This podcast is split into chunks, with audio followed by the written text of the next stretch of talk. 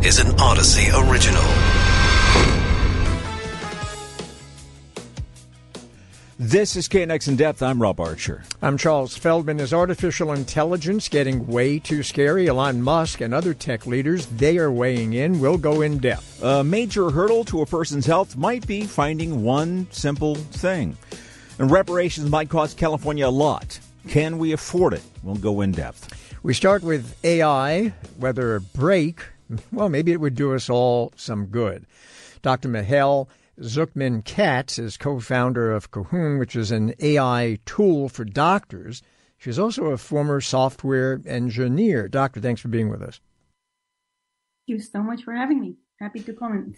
So, so uh, Elon Musk, as we mentioned, and others, they are asking for a pause. Uh, they think that perhaps we're racing too quickly ahead with our development of artificial intelligence. Uh, as we mentioned, you're a former software engineer. You're involved with uh, AI to some degree. How do you weigh in? Um, well, this is a great question. I think, I mean, I can speak from, as you said, from my own area of expertise.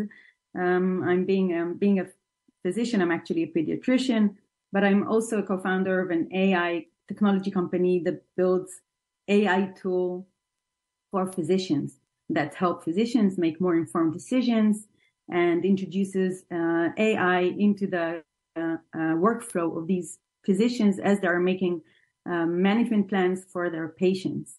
Now, you can imagine that uh, being uh, a co-founder of such a company, I've been uh, asked numerous times by physicians and by healthcare system thought leaders about how the, these tools can affect the healthcare system. Um, could they be in any way um, influencing these physicians or reducing their own capabilities, human capabilities uh, of making decisions? And I think in the healthcare system, um, we can safely say that it's safe to introduce AI into the uh, right. physician's workflows uh, because these tools Okay, but, but I, am going to interrupt because because what I want to get to, doctor, is, is I get it. Uh, you feel that it's useful uh, mm-hmm. for doctors and useful because you're in the business of of, of doing that. Uh, but the question really is, do you think apart from your own business and apart from how you feel AI might be helpful to fellow physicians uh, who avail themselves of your service?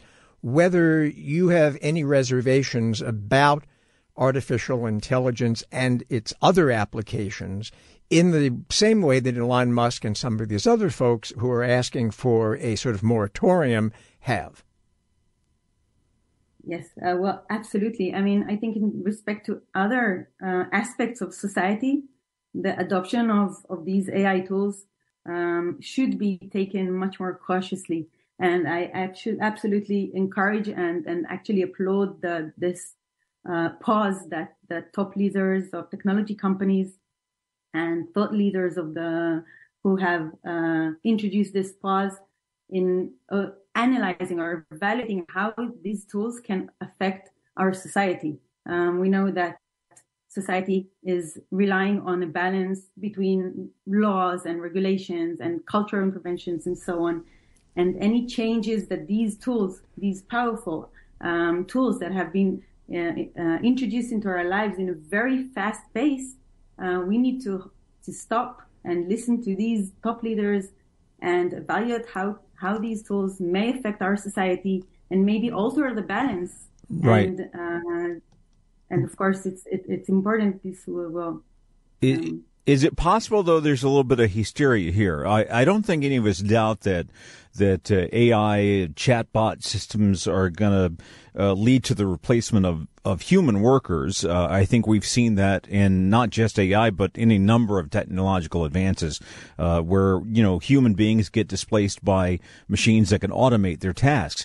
But is there some hysteria regarding uh, AI? Oh my God, it's human! It's going to kill us all, uh, or or or we're going to, as you alluded to, going to stop knowing how to think ourselves is that maybe a little bit of an overreaction among some people? Because I, I wonder if we're really that close to AI being that intelligent.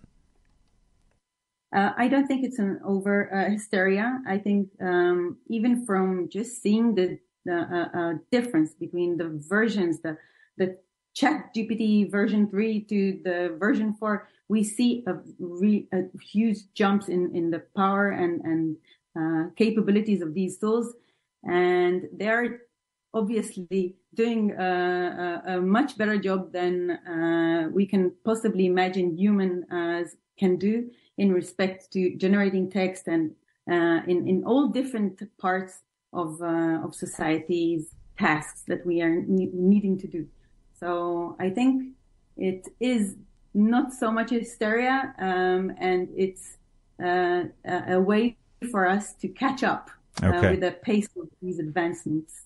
All right, thanks so much, uh, Dr. Mahil uh, Tzuchman, uh, Katz, co-founder of Kahun, which is an AI tool for doctors to use. Right now, though, a big issue in the medical world uh, that probably doesn't get a lot of attention is transportation. Uh, and that's to and from medical procedures. Now, a lot of people struggle to make appointments and procedures because they know they don't have rides to and from the hospital or doctor's office, and that can make some fixable health problems even worse. So here to talk about that is Dr. Scott Kaiser, who works mostly with elderly patients at Providence St. John's Health Center in Santa Monica. Thank you so much for joining us. And he's today. not going to talk about the other story. No, no, he's yeah, going to talk no, this great one. to be here. I, I, was on the line and I was getting a little anxious there. I said, you know, I, I, I guess I could talk about that, but uh, won't be you know, very well informed. Uh, well, you know what? If you'd like but to, go ahead. I can talk about something I do know. Here we can talk about something I do know a lot about. Okay, right. About the challenges of caring for an aging population. And so here's here's the issue. Now, when I first uh, looked into this, I'm thinking, well, can't they call Uber or Lyft to take them, but that doesn't always work. And that doesn't always mean you can get a ride home, especially if you have a procedure done that requires some anesthesia, right? Right, right. Yeah. So we're talking about people getting a medical procedure and really needing uh, an escort, somebody to be with them after they've had the anesthesia, you know, to take them home safely. And, you know, this is a big problem. You, you know, we don't think about how much these social factors impact overall health and well-being. You know, some, some estimates say that upwards of 80% of health outcomes are really impacted by social factors. And this is the perfect example. And when it comes to older people, you know, we have more older people living alone in this country than any anywhere else in the world. And that includes people who are sometimes referred to as elder orphans or solo agers, people who really don't have any kind of uh, built-in family support. And but it's not just elderly people, right? I mean, it's also there are plenty of single younger people who need medical uh, tests of all sorts that require that they be put out, or uh, they are in a condition afterwards where they may not want to be left on their own devices to get home. What do you do? What does a doctor do when a patient says, you know, I don't have anybody? Even, you know, even someone who's married, their spouse may be in a job that they can't necessarily walk away from for several hours in order to pick their spouse up after a medical procedure. How do you handle that?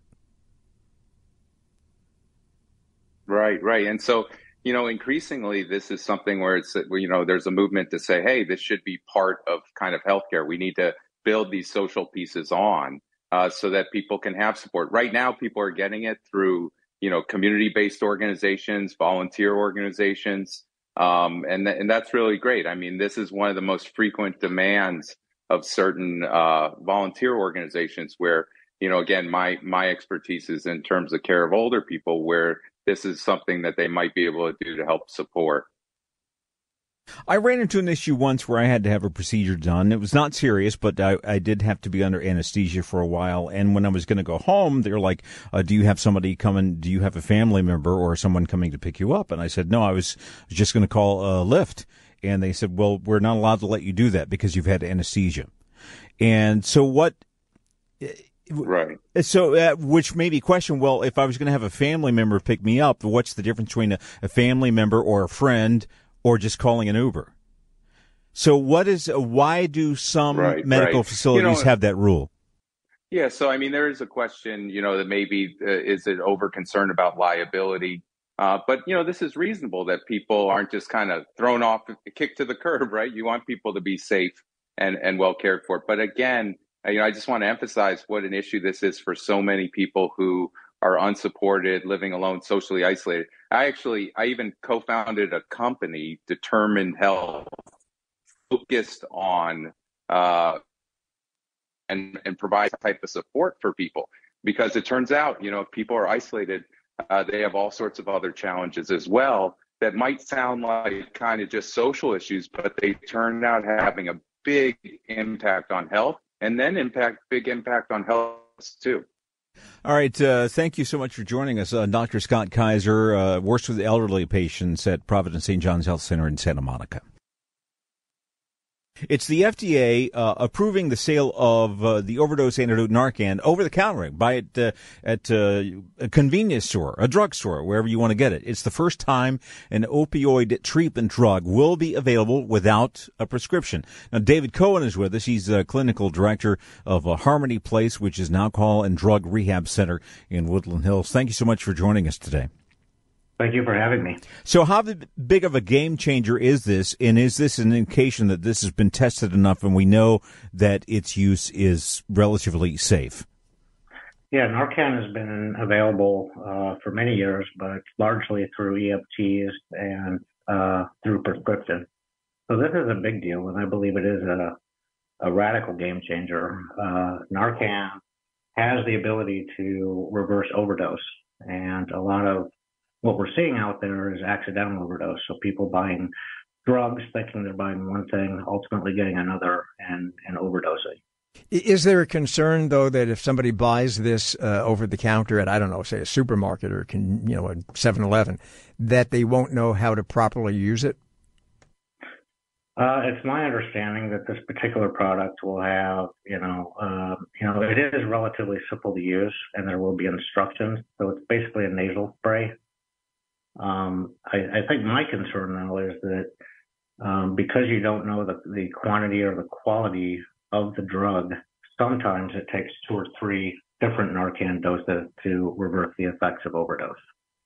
I don't think there's anybody in the country that would be against making Narcan more available uh, because obviously it can and it does save many, many lives who would otherwise be lost if it wasn't available. But is there a danger of an unintended consequence? And what I'm talking about is the fact that Narcan is so easy to get that, uh, say, a younger person who wants to live on the edge and live dangerously, like, I want to try fentanyl for myself and see what it's like, and I'll be okay because my friend is standing here and we just bought some Narcan. So, uh, is, is there a danger of an unintended consequence of that, or is that such a small possibility that anybody would think that way that uh, that we shouldn't even think about it. No, I think um, you know I think that's realistic in some cases, um, but I think that same person would have tried fentanyl anyway, with or without the accessibility of Narcan. So this is a way to prevent an accidental overdose. I don't see a downside to this. I think this is a great move, and I think it should be in every household um, because you never know who's using or what family member might be using or what neighbor might be using. It's just really good to have on hand. Here at Harmony Place, we have uh, Narcan at our nursing station, at our resident advisor station. We have it all over the place just in case. But you know, I have it in the car. Yeah, but often when drugs go to uh, over the counter, the cost goes up considerably because insurance stops covering for it and often government programs like Medicaid or in California Medi-Cal would stop covering for it. Do we have any idea what's going to happen in this case?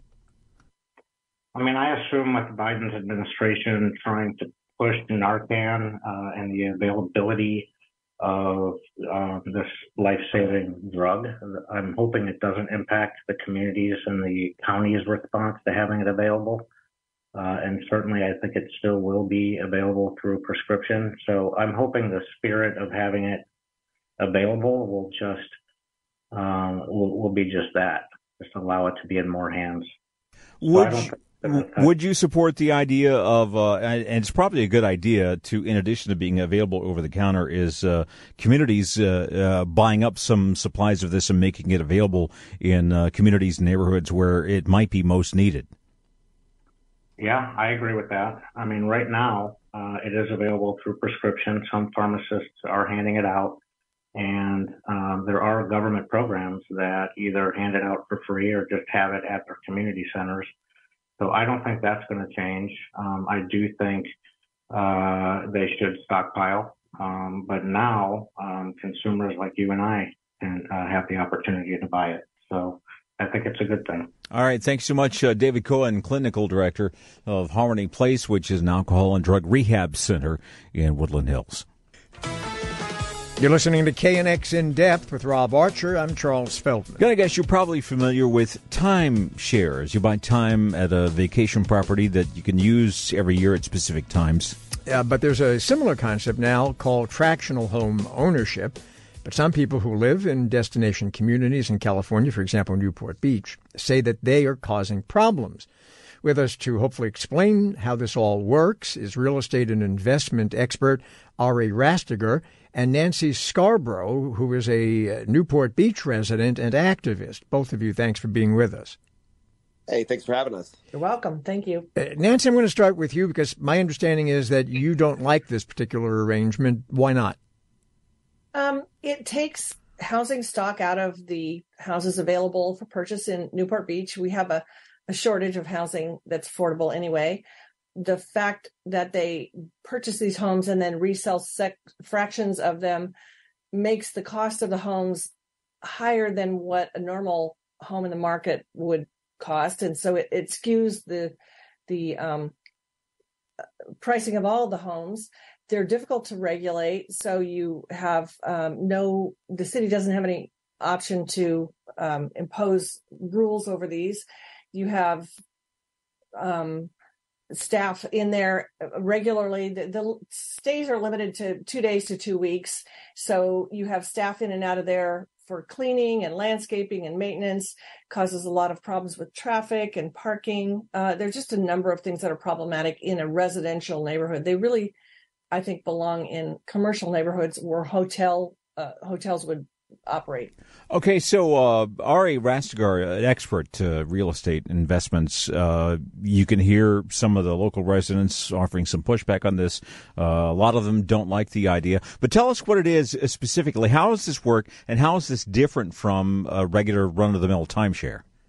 Yeah, it's you know. So look, I, I, think it's it's in the it's in the application. Um, I I personally am a, I'm a, a, proponent of of the of a free market in in this capacity, and I actually believe that it will spur more acquisitions. Um, could actually help this part of the market because I'm actually worried of a pretty severe bubble for you know luxury luxury housing, and I actually think that this tempers that potential bubble um, in a pretty in a pretty meaningful way. But I agree with Nancy wholeheartedly that that doesn't mean that people just can run amok with this. And these are residential neighborhoods um, as such, but you know that's also Airbnb and you know all these other things that already exist. So I do think that there is some some regulation, there is some nuance. Uh, homeowners associations, I think, need to get really smart about regulating this and seeing whether or not it makes sense.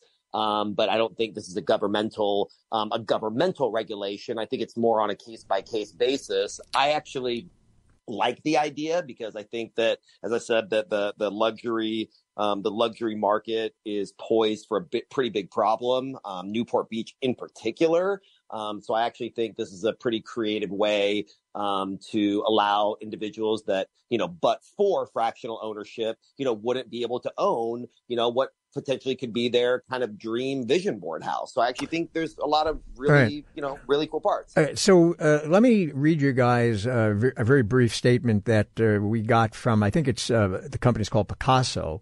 Uh, which uh, is in the business of of these kind of, of fractional ownerships, and what they say in part is many existing homes within Newport Beach are co-owned through a multi-owner arrangement like an LLC or a trust. And then the company, Pacaso, goes on to say that, that that's no different than how Pacaso homeowners own their homes. Nancy, what do you think of that? Um, I disagree with that. Uh, there are homes that are owned by family LLCs, and they work out amongst themselves for time that they would spend at the home, and or even friends. This is different. These are um, people who don't know each other, or didn't know each other before they bought the home. They sign up for two days to two weeks online. They are not uh, they don't treat the homes necessarily like they are a, a, neighbor. They don't have kids that go to the schools. They don't belong to the um, the clubs or or the um, churches that are in the neighborhood. They're just um, not full time neighbors, and so there it's it changes the culture and the the um, just changes the culture of the neighborhood. I, I, don't think that it's at all like having a neighbor that is a single neighbor you'd walk up and you know have a chat with on a Saturday afternoon while you're mowing your lawn. It's different. Uh, Ari, back to you. You know, with timeshares, uh, there's kind of a, a, side business, a side industry that's grown up alongside the timeshare industry, and that is uh, uh companies and uh, firms that uh, exist solely to get you out of timeshares that you're into, because a lot of people buy into this and discover yeah. that you know it's not working out for me. Is this fractional home ownership thing going to be like? is the same thing going to happen there, where there's going to be a whole new industry growing up with people who will help you get out of your transactional home? Home ownership?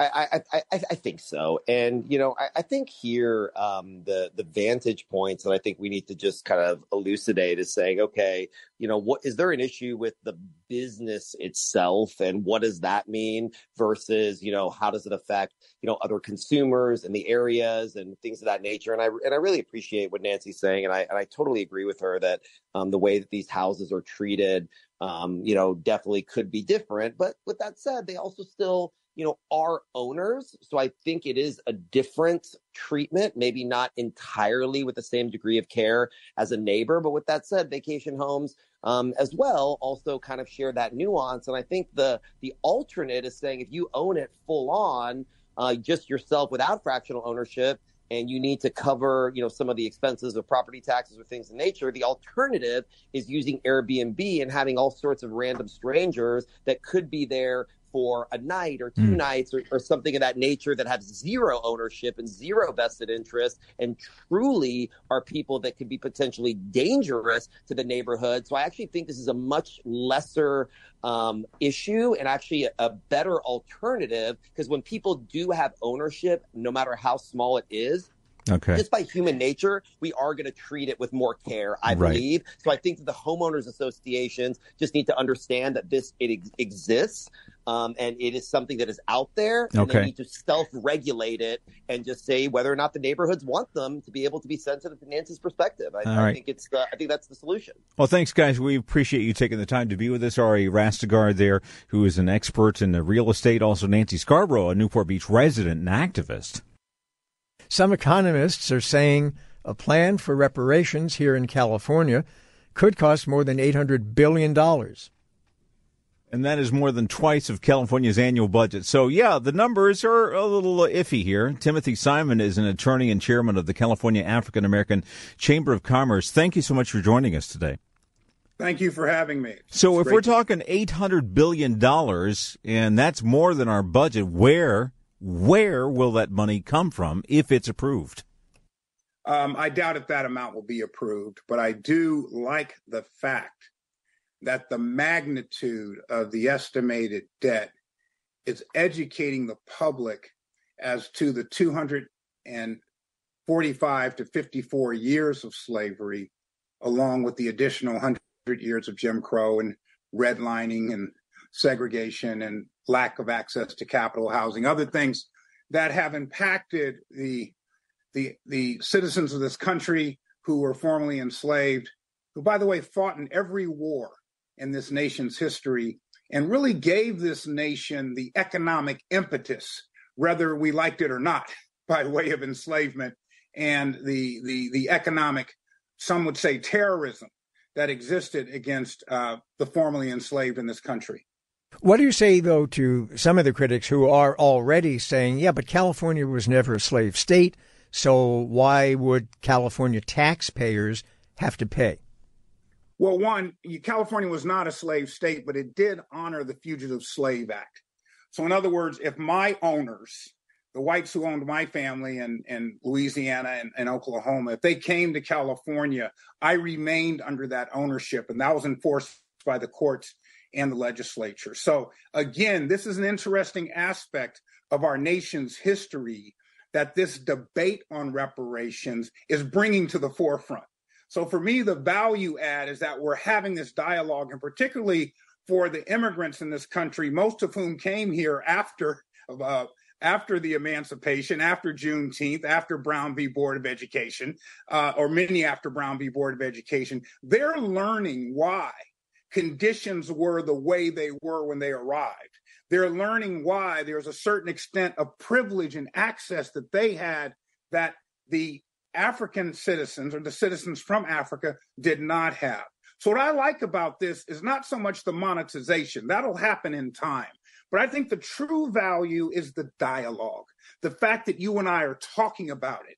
And you're telling me why you, someone opposes it, why someone's in support of it. This is healthy. This is similar to what South Africa did after the end of apartheid. They had they had the Truth and Reconciliation Commission to dig into the true history because I believe ignorance is our biggest enemy here. It's not the California budget.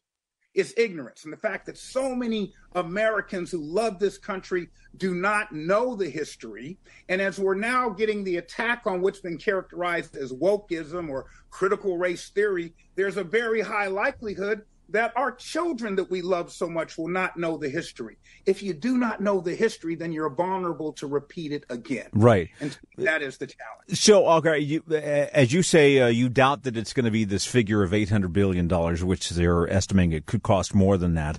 But uh, so there's some room for haggling and negotiation here.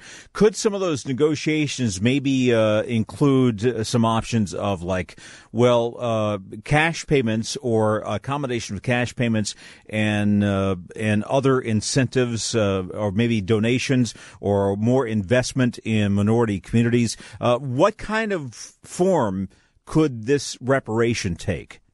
I, I support that concept. I do not sit on the state or the San Francisco Commission, but I do like the fact that the estimated value is being put forth or the or the estimated figure and then work from there work to what is practical I believe it was Bob Woodson who stated uh, in an article I read that that it was impractical. Some say you cannot really monetize the true impacts of slavery. Well, we monetize other things.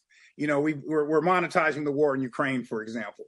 So I do believe that either if it's by way of scholarships, if it's by way of investments in historical black colleges and universities, if it's by way of housing credits, I think there are a number of uh, business access I, I think there are a number of ways that this can be packaged, but I will leave that to the legislature and the various appointed commissions around the country because I do believe they're doing their due diligence. But the sticker shock, and I've said this on another uh, channel, I think the sticker shock is having a similar effect as defund the police. Did people want police departments to be defunded? Not most sane, intelligent people. Did they want police departments to be reformed? Yes. All right. So I think we're going to have to deal with the sticker shock of the reality of the damage that slavery caused to my ancestors and, and, and my community. I, I, think that's healthy. I do. All right. I, want, I want to compliment you for having this conversation. Thank you so much uh, for presenting your side of the view here. Uh, Timothy Simon, an attorney and chairman of the California African American Chamber of Commerce. Well, that's going to do it for KNX In Depth today. You know, I'm thinking uh, time capsule. Time capsule. Yeah. Yeah right in the time capsule. Yeah. This is going to go in. Yeah. Or, or we could try this again tomorrow. Let's do that. All right.